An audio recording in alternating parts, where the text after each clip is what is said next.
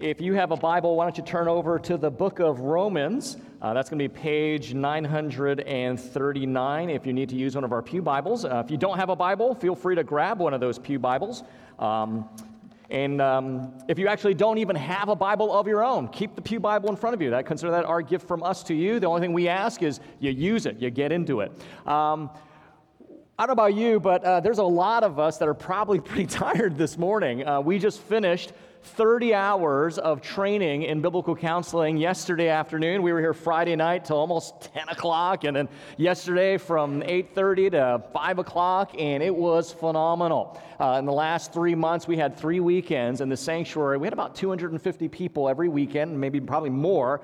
And it was just great to hear training on practical ministry and how to bring the gospel to bear on our lives in ways that matter. Uh, and it was just exciting to not only have, I think we had about 50 of our people a part of it, but have so many churches, both established churches and, and quite a few church plants coming here, bringing their leadership to be trained in this. And it's just exciting. You know, Psalm 115 says, All glory, or not unto us, not unto us, O Lord, but to your name be the glory but God often uses means to the, towards those ends. And one of the means of that were just watching our people, not only those attending the conference, but to those of you who were serving tirelessly these last three weekends, and they're the kind of people that would be embarrassed if I made them all stand up. So the sinful part of me wants to do that and have them stand up, but I'm not going to do that. Uh, but I do want to acknowledge that the effort that you all put into it has been a blessing, not only to my soul as a pastor and the elders, but to many of these churches who I personally get to list, talk to their leadership about how they are growing and it's changing the fabric of their church. So thank you very much to have served so much and then show up here first thing Sunday morning for service is a testimony to the work work of God in your lives. And, and again, that bookstore that we're talking about, friends, it's not an exaggeration.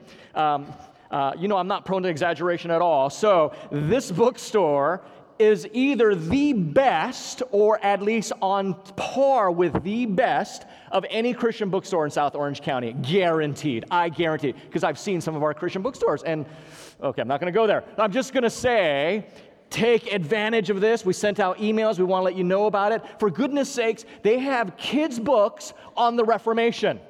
I mean, how many bookstores actually even have books on the Reformation, but also think about how do we teach our children the value of the Reformation? So, all that to say is that this is, they're only going to be here today. So, after the service, go through there. Uh, Friday night, I went through one aisle and I grabbed like five books it was like, yeah, anger, I got a problem with that. I'm going to get that book. And faith, I got to grow in faith. And, and I stopped going through the aisles because it was like $80 worth of books right there. So uh, get yourself some books, get equipped, buy books as gifts, and spread them out there. Um, so I just want to encourage you to do that because we're only going to have them here this weekend. Um, uh, this has nothing to do with the sermon, so let me somehow segue into my sermon. Uh, and, and, and I'm also thinking that this Tuesday, uh, is probably going to be another Halloween like every Halloween in the United States, right?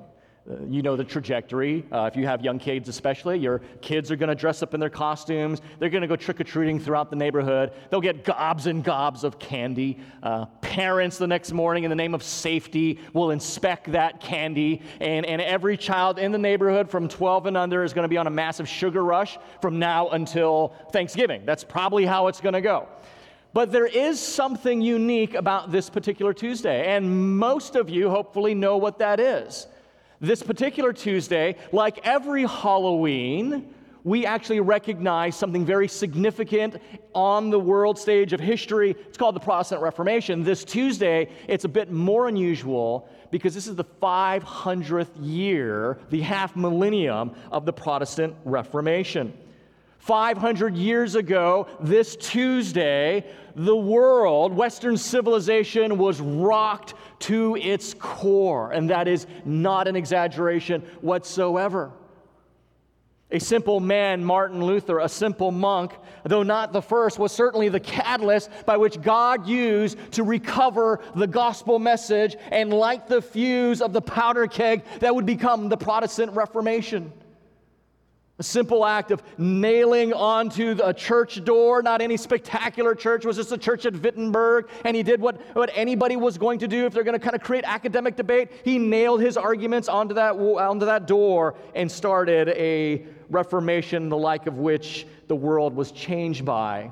Now, we celebrate the Reformation not because we're particularly into monks or dig European history. I'm not really excited about either of those two. We celebrate the Reformation because in the Reformation, what we see in the act of history is a, is a unrelenting God that will not allow anything to stop or hinder or yield his amazing gospel message of salvation in Christ by faith through grace that he would to change the course of history to make sure that the gospel message was known. If you know anything about history, it, it, occurred to me it is not a historical coincidence that the modern missionary movement exploded on the scene soon after the recovery of the gospel from the Reformation. It's no coincidence that that, that very same gospel they recovered went to the utter ends of the planet after the Protestant Reformation. And so this morning, what I want to do in the short 30, 40 minutes that I have, in, in, in, an attempt to whet your appetite to know this, this unrelenting God and this unyielding gospel message, I want to ask and answer three brief questions with you. They are this Number one, uh, why is the Reformation uh, important? Why, why is the Reformation important? How did the Reformation recover the gospel? And then, third and finally, what does the Reformation mean for us today? So, why is the Reformation important? How did the Reformation recover the gospel? And why is the Reformation important to us today? So, now when we, when we talk about the Reformation, uh, maybe some of you didn't even know that today was what's traditionally called Reformation Sunday. And that's kind of typical. Uh, it, certainly, in most of the world media, you're not going to hear too many stories about it. A lot of Protestants, many evangelicals are even unaware of our own history. And in the flow of history, we wonder there are so many massive events. How can any one or two uh, register as such an important thing? But the Protestant Reformation was one such thing. Now, we recognize that there are many historical events throughout the planet and globe that were very important, but few are of the importance that impact everybody on the planet. And so, while there are amazing things happening in the dynasties of China, the feudal systems of Japan, they're not going to make this list. But there were a few uh, uh, events that impacted not just the people involved in the events, not even the nations around it, not even the globe at that time, but few events impacted the people involved, the nations around the globe at that time, and forevermore. And the Protestant Reformation is one of them. Let me, let me name for you a few of them. By the way, um, Yes, there's a historical importance of the Reformation. That's what I'm talking about. So here's some events the birth, life, death, and resurrection of Jesus Christ, right? We would all agree that's pretty significant, first century. The fall of the Roman Empire in the fourth century. The great schism of the church when it was all one massive church across the entire, almost the entirety of the then known world that split in two in the 10th, 11th century uh, the Crusades that followed after that in the 11th to 13th century, the Renaissance in the 14th century, the Reformation in the 16th century, the Enlightenment in the 18th century. These were all massive events that impacted the globe and impacts the globe to this day. Whether we know it or not, that is the case. Significant to realize that in every one of those events, even including the fall of Rome in the fourth century, Christianity had a significant and vital role in every one of those events. As a matter of fact, when you're thinking about the modern world, especially uh, Western civilization, you simply cannot understand our history without three large scale movements the Renaissance, the Reformation, and the Enlightenment. Each of those had something to do with Christianity and the gospel in some sense. So, in the Renaissance in the 14th century, it was the birth of humanism. Intellectual flourishing began, and seismic shifts in knowledge, in the culture, and the arts.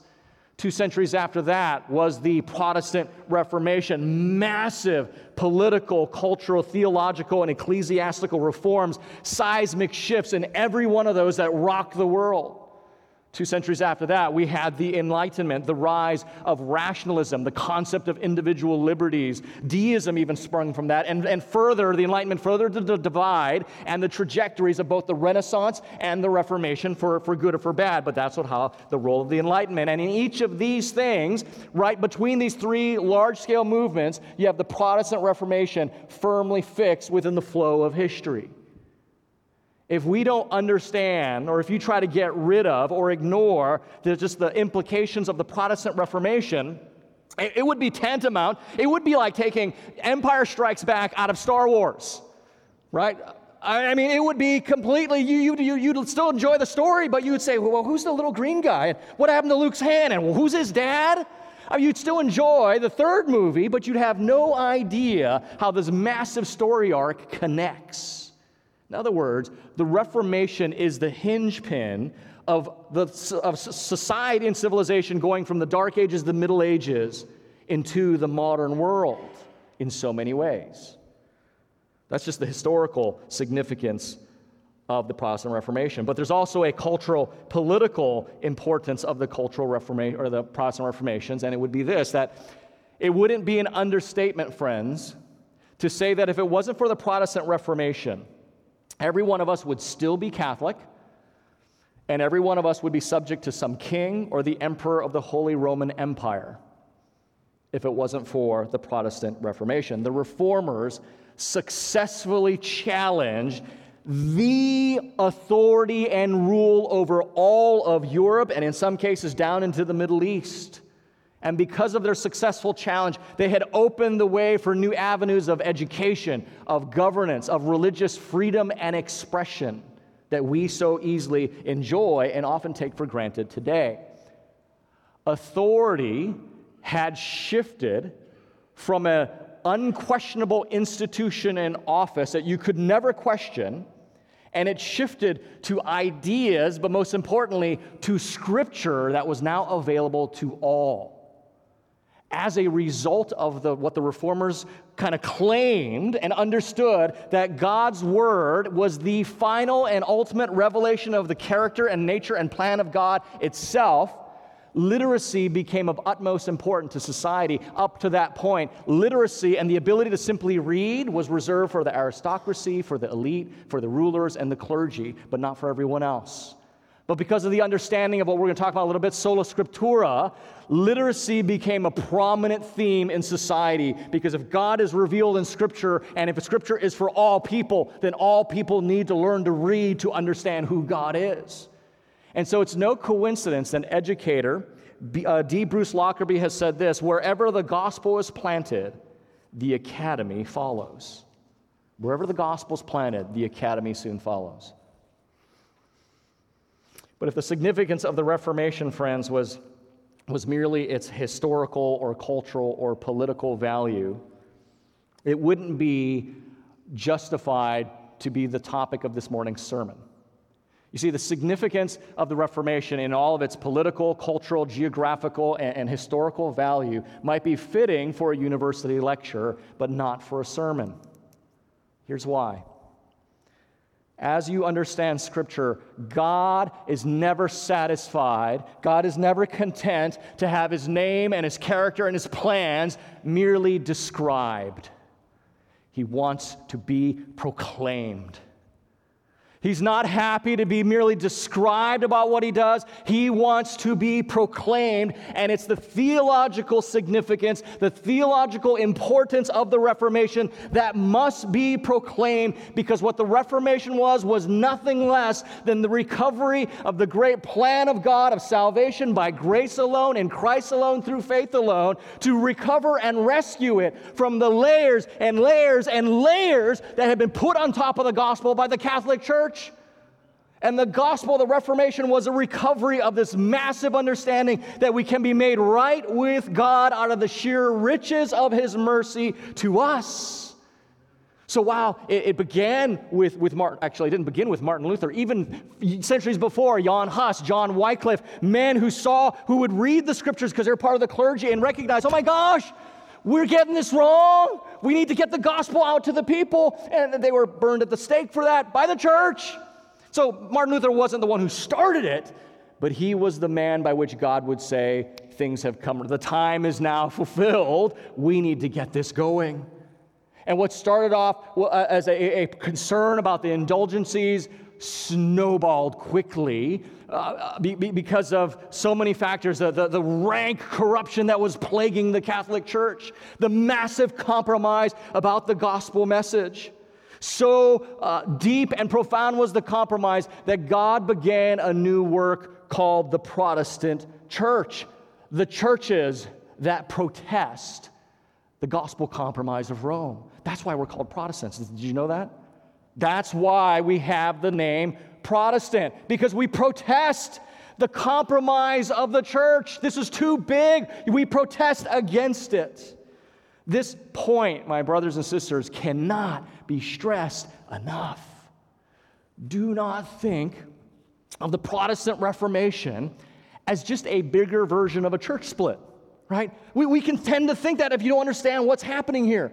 Oh, so you kind of think, oh, the Protestant Reformation. It was like uh, the reformers were telling the Bishop of Rome, ah, you know, we don't want to wear your, your robes. We'd rather preach in jeans and we don't like your hymns, so we're going to start our own thing down the street. That's not what took place. This was not an issue of, well, you like pews, we like theater seating, you want drums, we don't, so we're going to start our own thing. That's not what was going on. This was a divide over the very essential of the, the, the very engine of the gospel itself. We call it the doctrine of justification by faith alone. So ultimately, the answer to the question, why is the Reformation important? Yes, it includes the massive historical implications. Yes, it includes the cultural, political, uh, massive change that took place. But the reason, the answer to the question, why is the Reformation important? It's because it was a recovery of the gospel of Jesus Christ that had been lost completely. And that leads us to our second question. So, how did the Reformation recover the gospel? And the short answer to that is they just went to the scriptures. Now, we all go, that's it? That's, that's a bit of a underwhelming response. I mean, isn't that what we do all the time? You and I do. Yes, 500 years after the fact. Do you realize just going to the scriptures on your own reading the word, that was some major bad juju back then. You didn't bypass the magisterium of Rome. You didn't defy the, the, the papal office. You didn't ignore the hierarchy and structure of Rome and just assume you could read scripture and you could interpret it. No, that did not happen. But that's what they did. They went to the scriptures and studied them and read and realized the truth of the gospel that was always here that had been lost under so many, whether well meaning, and probably some were, but it becomes so layered with, with traditions and hierarchy and structure and, and sacraments and, and, and, and, and, and clergy. It was suffocating. Now, after the fact of the Reformation, as we look back, there's a, a battle cry of the Reformation that'll help you get a grip on it. And it's called the Five Solas. Who here uh, has ever heard of the Five Solas? Just raise your hand. Yeah, so a lot of you have heard them, right? So they're on the screen behind me now. They are, these kind of codified what the Reformation was about. Sola gratia, grace alone. Solus Christus, in Christ alone. Sola fide, faith alone. Soli Deo gloria, to God's glory alone. Sola scriptura, scripture alone. Now, we're, we're going to leave that up there, Marilyn. Let's leave that slide up there. Because, because what I want you to see is notice that, that an increasing level of uh, a criticalness and importance. So people will say, oh, yeah, the five solas grace alone, Christ alone, faith alone, God's glory alone, scripture alone. Those were the, the principles of the Reformation. Right? So yes, we can. That's very intellectually stimulating. That's what the Reformation was about. Yes, it, yes, it was certainly. This codified. This was the battle cry of the reformers. This is kind of where they ended up. But what you need to understand is these are not just simply principles that define the Reformation. These are the essentials of Christianity. That's why the reformers protested. They, they recognized these are the essentials of Christianity. There's nothing in here about the mediatorial role of Mary. There's nothing in here about the church being the ongoing incarnation of Christ. There's nothing in here about the Eucharist. There's nothing in here that our grace is given to us because we're good Catholics in the sacramental system. Where did all that come from? Because it's not in the Word of God. They realized these are the essentials of Christianity. So it's not just the principles of the Reformation, it's not just the essentials of the Christian faith. The reason they're important is, is this is central to salvation itself. This is essential to salvation itself. And that was the central issue of the Reformation. How is one to be saved? How can we be rescued from this sinking ship of humanity? How can we be sure that God is 100% for us forever? And there's was. It's His grace alone, it's in Christ alone. It's received through faith alone. And it's all for God's glory alone. And we know this from Scripture alone. And so these five solas were created. In other words, what was the problem that the five solas were, were meant, that made the five solas necessary, right? That's one way to think about it. What was the problem that made the five solas necessary? Was getting to the question how are we saved? How are we made right with God? How can we be sure God's for us forever, 100%? Now, what I want to do, because um, because literally we could have a sermon on each one of these solas. There are books written on each one of these solas. What I want to do is, is, is look at the issue in the way that the reformers looked at that then resulted in them kind of coming to the five solas, yeah? I want to let's look at the problem that the five solas were meant to address together so that you can see the passion of the reformers in why they not only codified these, but also gave their lives for it. Did you notice when we were singing um, A Mighty Fortress, which was written by Martin Luther, the, the, the reformer? There are some lines in there. I leaned over and told my wife when we sang that line, um, let goods and kindred go, this mortal life also, the body may, they may kill. Do you think that was just something Luther thought, oh, that rhymes, I'm going to put that in there? No. He probably realized my friends, my brothers and sisters who are taking this message and, and fighting for truth, they're dying. They're dying, or their family is being dragged off to prison and they're dying. They're going to have to let good of goods and kindred. And you know, they may kill the body. Who's he talking about? The Catholic Church in the counter when they were trying to squash this movement they may kill the body but they're not going to get my soul i'm going to stand for this because god is a mighty fortress and i leaned over to my wife and i don't know if any of you know this historically let me know when he talks about a mighty fortress was he sitting in the castle i think it was frederick of saxony uh, was it frederick of saxony that protected him was he sitting in that castle saying this is like how god is a mighty fortress protecting my soul and I'm going to have to encourage people let the goods of this world, even your kindred goal, go. The body they might kill, but the gospel they can never take away. Friends, it meant something to them. So let's dive into the scriptures so we can see the thing that they were so passionate about. So, what I need to do is go to the book of Romans, and um, uh, we're just going to read through scriptures. I have them on the screen, and we're going to do a Bible study together, friends. I wish I had an interactive thing where you could show me my writing, but you're just going to have to listen to me as I write. So, Romans 3 9. What then? Are we Jews any better off? Paul's, Paul is a Jew. He's an apostle. He's, apostle. he's an apostle from the Jews, but towards the Gentiles. Are we Jews better off? No, he says, not at all. For we have already charged that all, notice that all, both Jews and Greeks, that's how you refer to everybody that was part of the Roman Empire. They had other ethnicities, but that, that kind of was the broad brush of including everybody. You were either a Jew or you were like everyone else, Greek. All of us, both Jews and Greek, are what? Under sin. So everyone's under sin as it's written. So he quotes from the Old Testament None is righteous, no, not one, not one is righteous. Next verse, verse 23. Why? Why are none righteous? Why is not one righteous? Because all have sinned. And guess what? All have sinned, and as a result, they fall short. What are we falling short of? the glory of God. We have not esteemed Him. We have not treasured God. We have not valued Him. We've not been excited about Him. We're not stoked about Him. We've fallen short of this amazing glory. That's the consequence. We've all sinned and we're falling short of the very thing we should treasure, and we don't. Consequently, Romans chapter 6, verse 23, who'd write a couple chapters later, look at it, it says, For the wages, for the wages of sin. Now, wages are what? Things you get paid to do, right? So if you work a job, you put in the time, you get wages. We were earning this. What was the wages of death is of sin? It's death. So we've been earning death. But the free gift of God. Notice I want to contrast, on the one hand, the wages, the things we are working so hard for, contrasted with God says, I'm just going to give you freely this thing.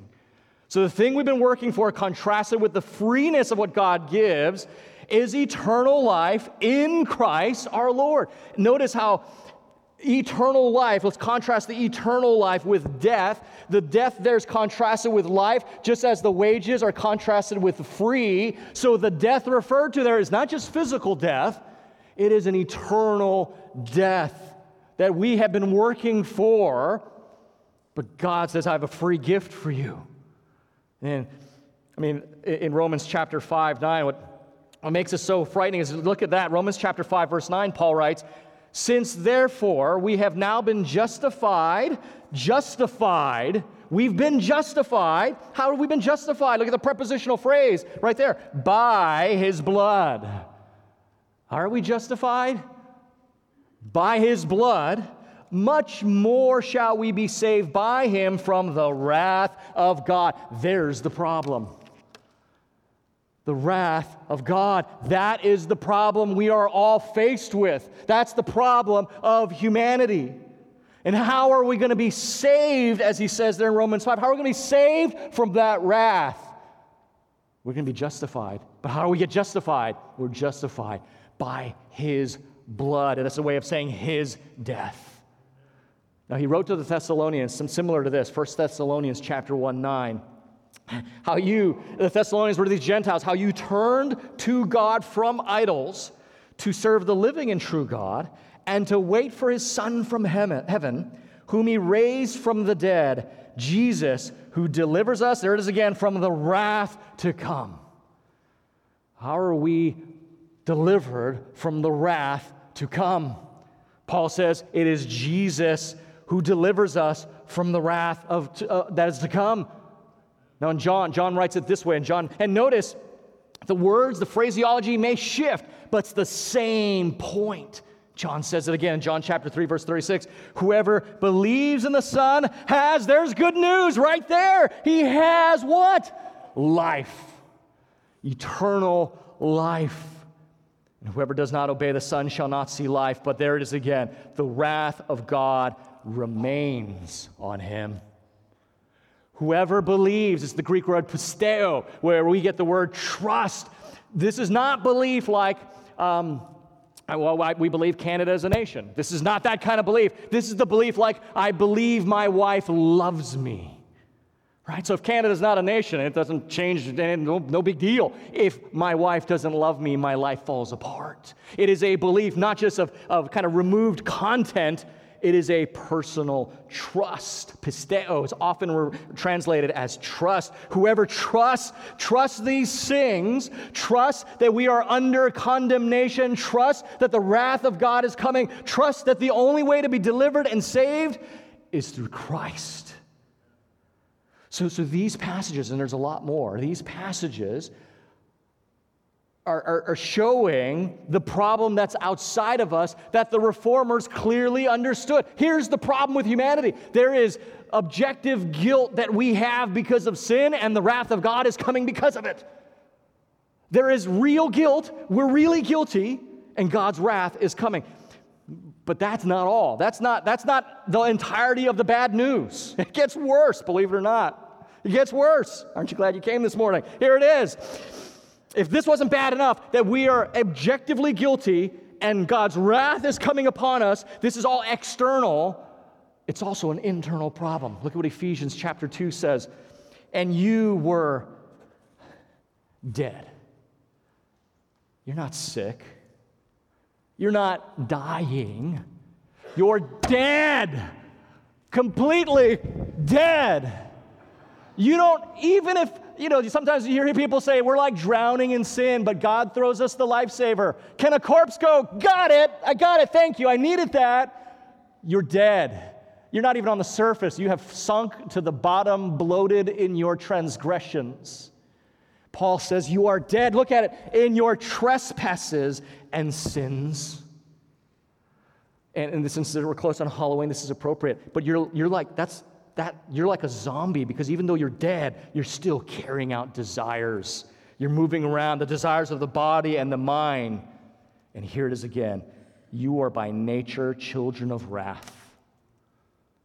Like the rest of man, everybody, every one of us is in this predicament. Everybody. Man, verse 4 makes you, if you're tracking with me, verse 4, you go, oh my gosh, but God being rich in mercy. Why is God rich in mercy? Look at it. Because of the great love with which He loved us. God is rich in mercy because of His great love. You say, how can God be wrathful but so loving? If you're a parent, you understand that because you love your child so much, you hate and are wrathful to anything that will hurt your child.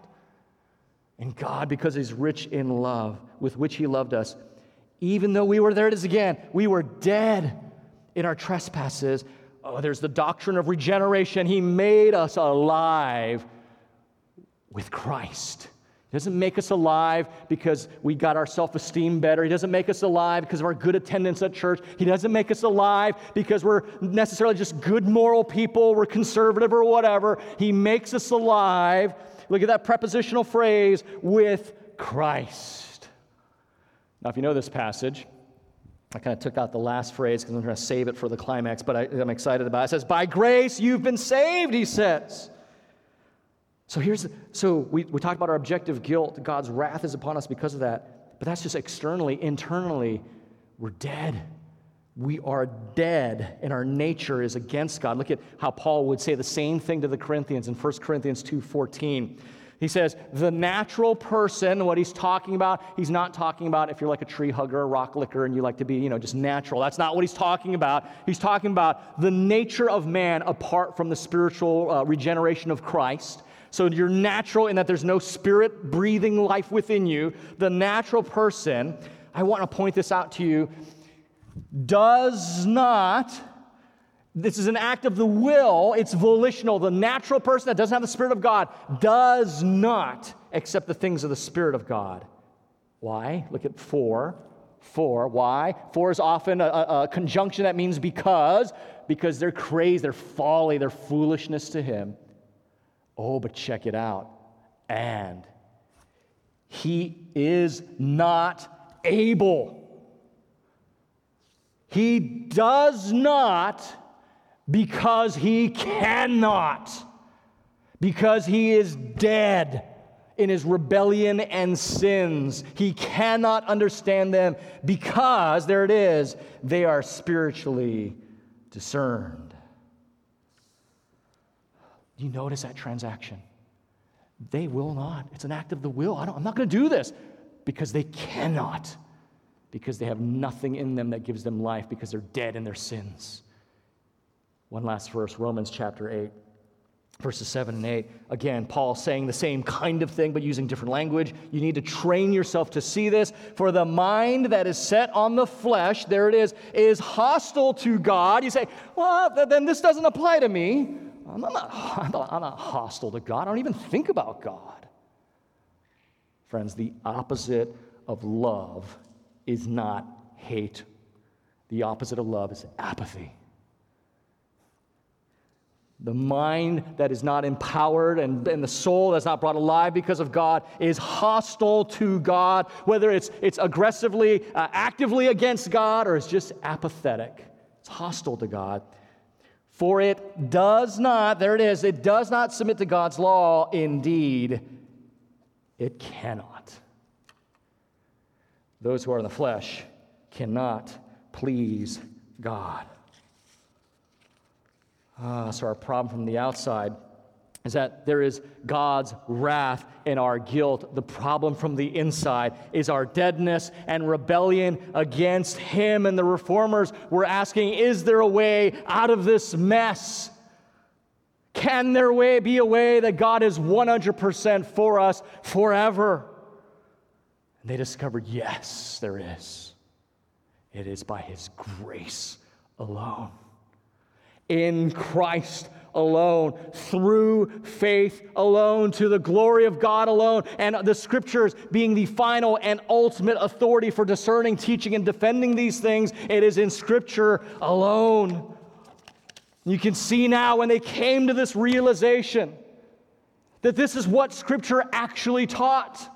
And it had nothing to do with, with showing up and hearing the bell ring and the wafer and the cup and all these things. And, and, and, and, and even no matter how good you were, you would still have purgatory to look forward to. But and maybe if people contributed to the building project, you could get out. You could see why they just pulled their hair and went, Are you out of your minds? The gospel has been corrupted, it's been lost. And they pleaded to the church to reform, but it wouldn't. And so God does what he will always do He will destroy the thing that opposes him so that the gospel can be proclaimed. And from the ashes of the uh, metaphysical destruction of the Catholic Church, the Protestant Reformation was born. So we see why is the Reformation important? Yes, historically, culturally, politically, it has all these reasons. The most significant is because of the recovery of the gospel. So how did the Reformation recover the gospel? It, it was codified in the five solas, but we talked about they realized it was a, the justification by faith alone, in Christ alone, to God's glory alone, in Scripture alone. The third question is, what then does the Reformation mean for us today? Now, when, we're, when I'm asking this question, I think I'm, not asking it, I'm asking it in the sense of what lessons can we learn from what happened? Just as we would study scripture, we ask those questions what can we learn? So it, it's not, it's more in this brand, grand scheme. How can we learn from what God did in history? Here are three takeaways, real quickly. I know we're running out of time. Number one, God is sovereign. God is the Lord over the events of history and the affairs of man. So let's argue from the greater to the lesser. Therefore, God is sovereign over the events and affairs of your life as well. I, I wrote, you can rest in that. You, you should rejoice in that. You should uh, revel in that. But maybe the first thing I should have put was that you need to recognize that. That God is sovereign. First, first rule of life to get life to understand it there is a God, it's not you, right? There's a God, and I recognize his sovereignty. And as a result, man, I can rest in that. The, the, the calamities and tragedies and craziness of our world, we can rest because God is sovereign. We can rejoice in that and we can revel in that, friends. That's a sermon right there. I got to move on. Second thing. What does the Reformation mean for us? God is good. God will do whatever necessary. Um, God will do whatever is necessary so that humanity can hear the gospel. And here's my note including cast off over a thousand years of history and begin all over again. God, God, God, does not care about our institutions and our plans and our history and our culture. I'm just going to be really honest. He doesn't when they are, when they are in contradiction and opposition to his plan to redeem us. And if God will cast down almost 1,500 years of the church and, and that history, he'll, therefore, he'll do anything in your life to get you to understand and, and cherish the gospel. And, that can be good. He can, he can have you in a godly family where you're hearing the gospel as a young child growing up, surrounded by people who love you. That can be hard where he takes everything away from you the financial security you depend on, your popularity, your good looks, your health. He'll strip it all away so you realize you are nothing and are absolutely dependent on a gracious and good God. Even if you don't define good, even if he doesn't define good the way you'd like him to define good. So I visited a friend a couple weeks ago in the hospital. He's a couple years older than me, and he and his wife They are, for, for me, a living example of Job. Their health is shot, financially completely wrecked. Their child is living in open rebellion. I visited him because he had kind of a, a kind of a heart attack. I'm not quite sure, but it was something tragic, and he was in the hospital. And so he sent a text message, and I wrote to him. I said, Bro, it was great to see you a couple of weeks ago. May the Lord sustain you as you experience His goodness to you in a way that you would not have anticipated. And some people would say, Oh, that's so harsh. He's suffering from a heart attack. He's financially broke. His child's in rebellion. They are both at, the, at wit's end, and you're saying this is God's goodness? This is what my friend says. That was a blessing. A long road ahead, but Jesus has helped me see eternity in perspective and is taking my grip away from the things of this world so I can grab onto the things of the next. And I would never have seen it any other way. God is good, even if his definition of good is different from what you think is good. You can trust him. You can trust him. You can believe the reformers who loved God's work in history and the church when they saw it all coming apart and wars and all this. They could say, But God is good and he'll bring beauty from the ashes. And 500 years later, here we are, and the Protestant church is turning the world upside down in Latin America, in Africa, in Asia. It's crazy what's happening out there because of the gospel, because of the modern missions movement, because of the Reformation, because, because, because of the wonderful things He does. Thank you, Lord, for salvaging that at the last moment. Third and finally, God is the gospel. God is the supreme treasure, our only true hope, and the ultimate goal of reality. God is the gospel. If we get excited about the Reformation or theological issues or church stuff and forget the whole point of the gospel was to bring fallen humanity back to God so we could cherish Him and savor Him, we've misunderstood it all. God is the final and ultimate gift of the gospel. Therefore, live for what matters. That's what James has been telling us. Repent of low living. You know what low living is? Living like this is the only thing that matters, this world is the only thing that matters. And set your sights on things high above. Worship Him. So He's sovereign. You can revel, rejoice, and, and uh, you can rest in Him. He's good. You can trust Him. He is the gospel, so worship Him. That's why the Reformation matters to us 500 years later. That's why it's important. That's what it means. Let's pray. Lord, as we have just talked about the Reformation, but it is not the histor- history or the culture of it that excites us, is because we see your sovereignty and goodness redeeming humanity, bringing forth the gospel. Father, forgive us for not recognizing your sovereignty in our life, for not calling good what you call good, and for not worshiping you. Lord, as James has been so beautifully preparing for us, and as I've heard week after week, this life is fickle and frail and disappears in a moment. Would you be so kind to help us be a congregation that is gripped by the realities of what our brothers and sisters in Christ gave their lives for, so that we could be sitting here worshiping together today, rejoicing in the message of the gospel. We thank you for it in Jesus' name. Amen.